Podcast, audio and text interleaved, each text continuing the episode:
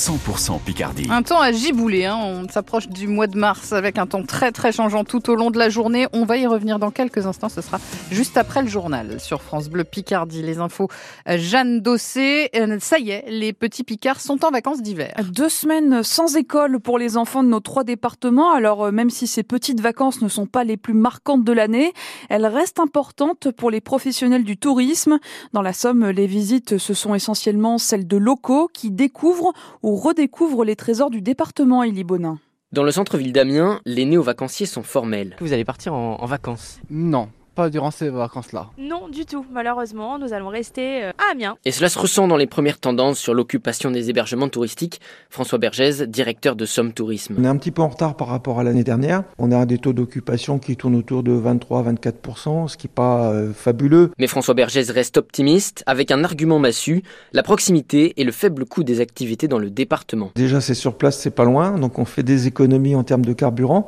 Et puis, euh, bah, il y a une multitude de choses à faire dans la Somme. Ça peut être de la randonnée, ça peut être du vélo, ça peut être faire des visites des champs de bataille, de visiter le musée de Picardie, de revisiter la cathédrale si on l'a pas fait. Et on peut même déjà faire du canoë sur la Somme, oui oui, en février.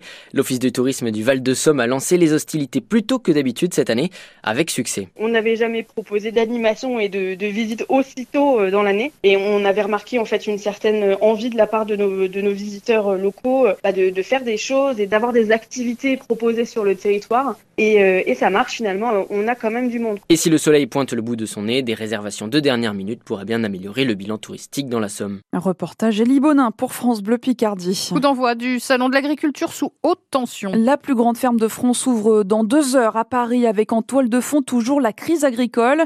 Dans la Somme hier soir, des feux ont été allumés notamment à Bayonvillers par les agriculteurs, c'est dans l'est du département. Ils protestent ainsi contre l'invitation du collectif écologiste des soulèvements de la terre à un débat au Salon de l'agriculture. Un débat qui devait se tenir en présence d'Emmanuel Macron avec les organisations syndicales. Le président l'a finalement annulé après que la FNSEA et les jeunes agriculteurs avaient annoncé boycotter l'événement. Les présidents de la FNSEA et de la coordination rurale qui vont toutefois rencontrer Emmanuel Macron avant le début du salon. À Poulainville, au nord d'Amiens, une étape cruciale pour l'entreprise Insect, la plus grande ferme verticale du monde qui produit des protéines et engrais à base de scarabées. Depuis quelques semaines, les toutes premières livraisons partent direction les magasins un peu partout en France. On vous y explique tout dans le prochain journal. Il y a deux ans, jour pour jour, la guerre démarrait en Ukraine. Le 24 février 2022, l'armée russe attaquait l'Ukraine. Depuis, plus de 6 millions d'Ukrainiens ont fui leur pays. 70 000 ont trouvé refuge en France. Dans le contexte de ce deuxième anniversaire de conflit, Emmanuel Macron s'est directement adressé à son homologue russe, Vladimir Poutine, sur Twitter. Le soutien de la France auprès de l'Ukraine ne faiblira pas, écrit le président français. Alors que la guerre s'enlise, les alliés de Kiev promettent de nouvelles aides. Le Royaume-Uni, par exemple, débloque près de 300 millions d'euros pour des munitions. Jusqu'à 4 ans de prison pour les accusés dans le procès des attentats de Trèbes et de Carcassonne. Sept accusés étaient jugés depuis près d'un mois par la Cour d'assises spéciale de Paris pour ces attaques qui ont fait quatre morts en 2018, notamment le lieutenant-colonel Arnaud Beltrame. L'ex-petit ami de l'assaillant tué peu après l'attaque est reconnu coupable d'association de malfaiteurs terroristes. Une quarantaine d'habitants évacués en début de soirée hier à Friville-Escarbotin dans l'ouest de la Somme. Il y a eu une fuite de gaz rue du Général Leclerc après qu'une voiture a percuté un compteur. Tous, les, tous ces habitants ont pu regagner leur domicile dans la foulée. Et puis tôt ce matin, intervention des pompiers de la Somme à Marcel Cave dans l'est du département sur un feu de maison, un occupant transporté pour des contrôles à l'hôpital. France Bleu Picardie, les 7h04 en football. Déplacement difficile pour l'Amiens SC ce soir en Corse. Après trois matchs d'affilée sans gagner et la déception d'un nouveau nul lundi face à Bordeaux, l'Amiens SC, huitième au classement, va tenter de se relancer. Ça ne sera pas facile car en face, il y a Ajaccio, sixième relégué de Ligue 1, qui reste quand même un gros morceau dans ce championnat. Mathieu Dubrul, l'Amiens SC va devoir relever un sacré défi pour cette 26e journée de Ligue 2. Le défi est d'autant plus grand que l'AC Ajaccio, relégué de Ligue 1, est la seule équipe du championnat encore invaincue en 12 matchs à domicile cette saison.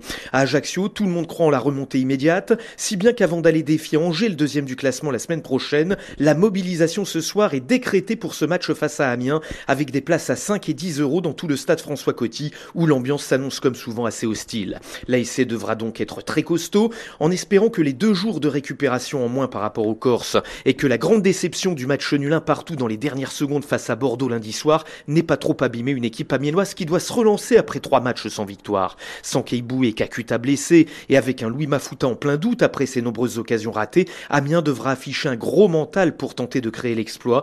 L'ASC n'a remporté aucun de ses douze derniers déplacements chez un club corse depuis avril 2009, il y a bientôt 15 ans. Ajaccio, Amiens, coup d'envoi 19h ce soir au stade donc François Coty. Mathieu Dubrul vous attend dès 18h45 pour vivre ce match en intégralité sur France Bleu Picardie. Et puis en hockey sur glace, les Gothiques vainqueurs d'Anglette hier soir au Coliseum 4 à 3. Grâce à cette victoire, les Amiénois restent cinquième du classement de Ligue Magnus ce matin. De bon augure alors que les huit premiers du classement joueront les quarts de finale des playoffs. Ce sera à partir du 8 mars.